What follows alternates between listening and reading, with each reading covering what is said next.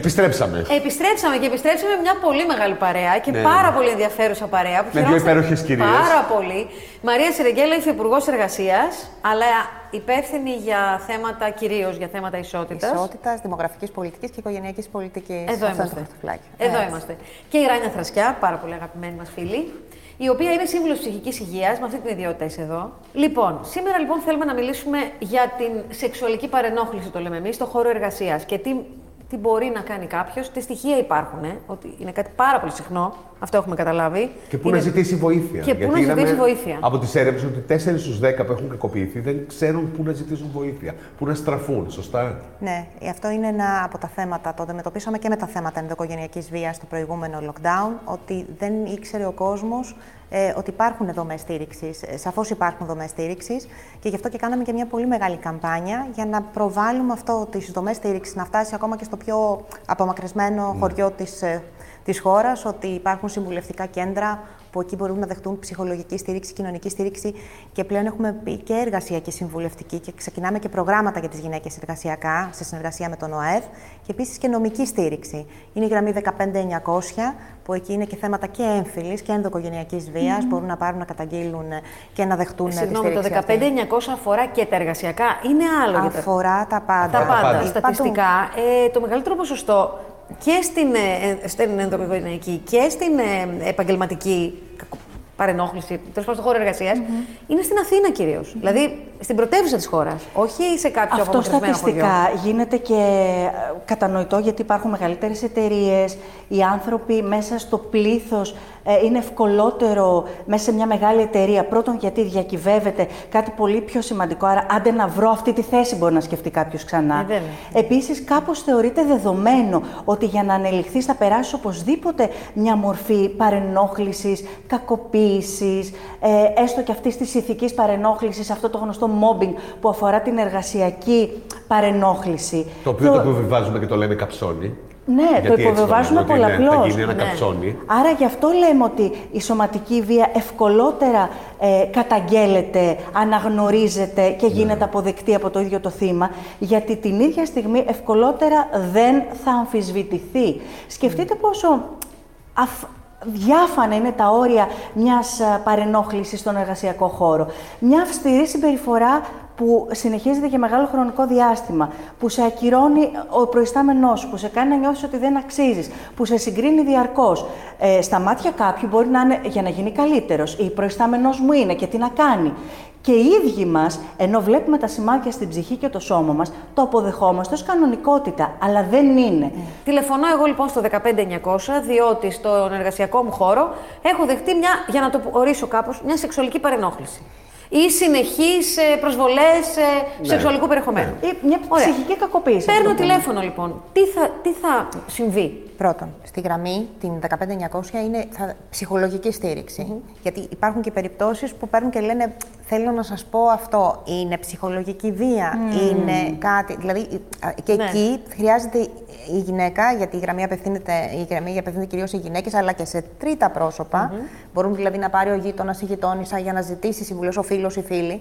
Ότι ακούω. Ναι, ό,τι ακούω. Επίσης, μπορούμε να παραπέμψουμε τη γυναίκα αυτή και σε κάποιο συμβουλευτικό κέντρο. Επίσης, νομική, κοινωνική στήριξη. Νομική στήριξη μέσα στα, ψυχολο- στα ψυχολογικά, στα Ναι, συμβουλευτικά πρακτικά κέντρα. δηλαδή. Πρακτικά. Α, Σε κάθε περίπτωση όμως, αν απειλεί τη σωματική ακαιρεότητα, ήταν και στο βίντεο το είχαμε βάλει αυτό, θα πρέπει οπωσδήποτε να πάρει στο 100, να απευθυνθεί στο πλησιέστερο αστυνομικό ε, τμήμα. Και σε κάθε περίπτωση, αν θέλει να καταγγείλει μέσα στην εργασία, γιατί συμβαίνει κάτι μέσα στην εργασία και, με, και θέλει να το καταγγείλει, και στο Σώμα Επιθεώρησης Εργασίας και στο συνήγορο του πολίτη και σε κάθε περίπτωση, α, στο αμέσως επόμενο χρονικό διάστημα, θα κάνουμε και αυστηριοποίηση και της ε, νομοθεσίας, αλλά επί της ουσίας πρέπει να γίνει στη εφαρμογή. Το θέμα είναι ότι ένας άνθρωπος, γυναίκα και άντρας, θέλει να καταγγείλει, θα πρέπει να υπάρχει και ο φορέας αυτός που θα πάει, θα καταγγείλει και θα προχωρήσει η υπόθεσή του. Έτσι. Να ρωτήσω κάτι, πόσα από τα τηλεφωνήματα που φτάνουν, τα οποία δεν είναι όλα καταγγελίες, είναι τηλέφωνο για πληροφορίες, για παράπονα κλπ. Καταλήγουν να είναι καταγγελίες, γιατί σκέφτομαι ότι μπορεί να αλλάζουν γνώμη την επόμενη μέρα. Υπάρχουν και αυτό, υπάρχει Ή περίπτωση ξέρω εγώ αυτή, ότι ένα να μεγάλο αλλάξει ποσοστό γνώμη. να δηλιάζει. Και αυτό μας λένε και οι ψυχολόγοι, ειδικά στα συμβουλευτικά κέντρα, ε, υπάρχουν αυτά τα μέσα σε αγωγικά πισωγυρίσματα Ναι. που είναι ε, φυσιολογικά από ό,τι μας λένε. Σε Γιατί μεγαλύτερο μέχρι- ποσοστό Γι' αυτό τελικά. και ναι, έτσι. Θέλουμε, εκεί γίνονται και συνεδρίες, οπότε να υπάρχει αυτό που λέμε η ενδυνάμωση Ναι, των ε, ναι. γυναικών αυτών. Πολύ καλά λέει ο Υπουργός για, του- για τις γυναίκες, γιατί οι περισσότερες δομές είναι για τις γυναίκες, γιατί βάλλονται σε πολύ μεγαλύτερο ποσοστό στην ελληνική ζωή.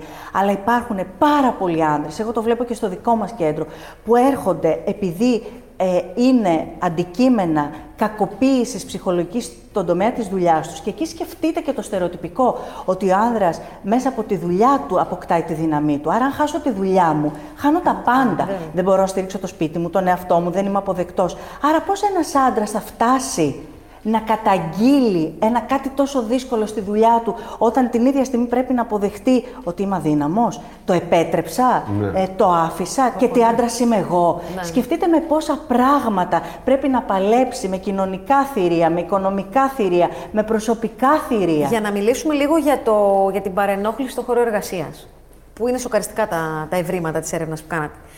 Υπάρχει κάτι που το οριοθετεί, δηλαδή αυτό γίνεται, αυτό δεν πρέπει να γίνεται. Δηλαδή κάπου ένα. Ναι, μια κόκκινη γραμμή την μια οποία κόκκινη καταλαβαίνεις γραμμή. ότι κάποιος την Υπάρχουν ξεπερνάς. τέτοιοι Υπάρχουν κανόνες. Υπάρχει κάποιοι- κώδικας δεοντολογίας, Ναι. δεν ξέρω. Αυτό είναι ένα από αυτά που θέλουμε να φτιάξουμε το α, άμεσα. Είναι κώδικες δεοντολογία παντού. Αυτό έχει ανακοινωθεί και από την πλευρά της κυβέρνησης. Θα υπάρχουν κώδικες σε όλους τους χώρους, είτε είναι εργασιακοί, είτε είναι οπουδήποτε. Παρένθεση. Έτσι. Σε άλλες χώρες υπάρχει.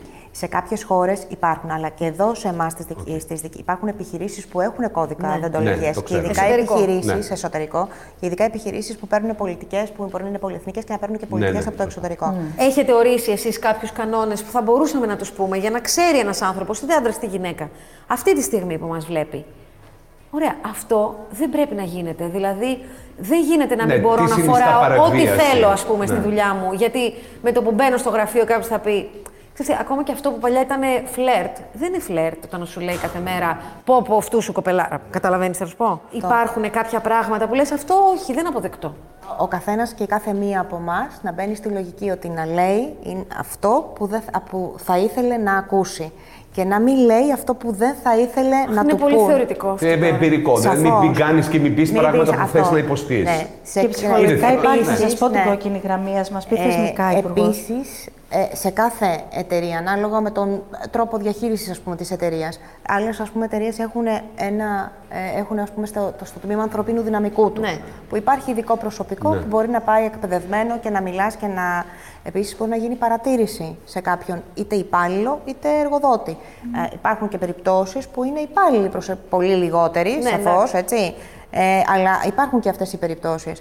Ε, οπότε, σε ένα, ένα συγκεκριμένο πρόσωπο μέσα σε μια επιχείρηση, αν πούμε ότι είναι μια μικρή επιχείρηση, θα μπορεί να αναλάβει κατάλληλα εκπαιδευμένο, να αναλάβει το ρόλο αυτό, να μιλήσει, Ναι. να γίνει στην αρχή μια ε, συγκεκριμένη σύσταση. Και αμέσως μετά αυτό, να, αν, αν συνεχίσει, να κορυφωθεί με άλλους. Να υπάρχουν χρηματικές αποζημιώσεις, να υπάρχουν ε, ε, απόλυση από ένα σημείο και μετά. Εγώ ήθελα να πω αυτό, ότι ψυχολογικά υπάρχει όμως αυτή η κόκκινη γραμμή. Οτιδήποτε δεν το αισθανόμαστε καλά και μας πλήττει ψυχολογικά και συναισθηματικά, ορίζει μία μορφή παραβίασης. Τόσο απλό. Όσο αυτό το αποδεχτώ ότι ε, μου επιτρέπεται να μην νιώθω καλά για αυτό που συμβαίνει, τόσο θα ενδυναμώνομαι, θα έχω πρόσβαση σε δομές είτε ιδιωτικές είτε δημόσιες και σιγά σιγά θα βρω τη φωνή και από ψήθυρος θα γίνει μια ισχυρή, δυνατή φωνή. Μπορεί να μην γίνει αύριο, μπορεί να πάρει 10 και 20 χρόνια, αλλά θα τη βρω. Δεν πρέπει να υπάρχει και ένα όριο το οποίο είναι νόμος. Νόμος. Νόμος θα είναι, ε, το, έχω- το είπε και ο ίδιος ο Πρωθυπουργός, ε, ε, το έχουμε ήδη ανακοινώσει και εμείς ως Υπουργείο Εργασίας, θα είναι η κύρωση της σύμβασης ε, της Διεθνούς Οργάνωσης Εργασίας που είναι για τη βία και την παρενόχληση στον χώρο της εργασίας. Θα, αφορά, θα υπάρχουν κανόνες συγκεκριμένοι σε κάθε εταιρεία, είτε είναι μικρή είτε είναι μεγαλύτερη, ε, για το, θα, που θα είναι κανόνες και πρόληψης τέτοιων ε, καταστάσεων, αλλά ταυτόχρονα και ε, τιμωρητικοί ας πούμε, κανόνες σε περίπτωση που κάποιος ξεφύγει από Για τα να όρια που αποτρέπει θέλει. τον Ναι, επόμενο ναι, χτυπάω. να αποτρέπει και τον επόμενο, αυτό ακριβώς ή την επόμενη, έτσι, γιατί αφορά ε, και γυναίκες και άντρες. Φυσικά. Ε, σε κάθε περίπτωση, βέβαια, όλες οι έρευνες είναι ότι η συντριπτική πλειοψηφία είναι γυναίκες mm. στους εργασιακούς χώρους που δέχονται τέτοια φαινόμενα ε, και σαφώς θα πρέπει να καταγγείλουν πολύ πιο εύκολα. Και ταυτόχρονα αυτό θα αφορά το χώρο της εργασίας όχι μόνο τον μόνιμο υπάλληλο ή τη μόνιμη υπάλληλο και το μαθητευόμενο, τη μαθητευόμενη και κάποιον που θα πάει ή κάποια να αναζητήσει εργασία, δηλαδή να δώσει μια συνέντευξη.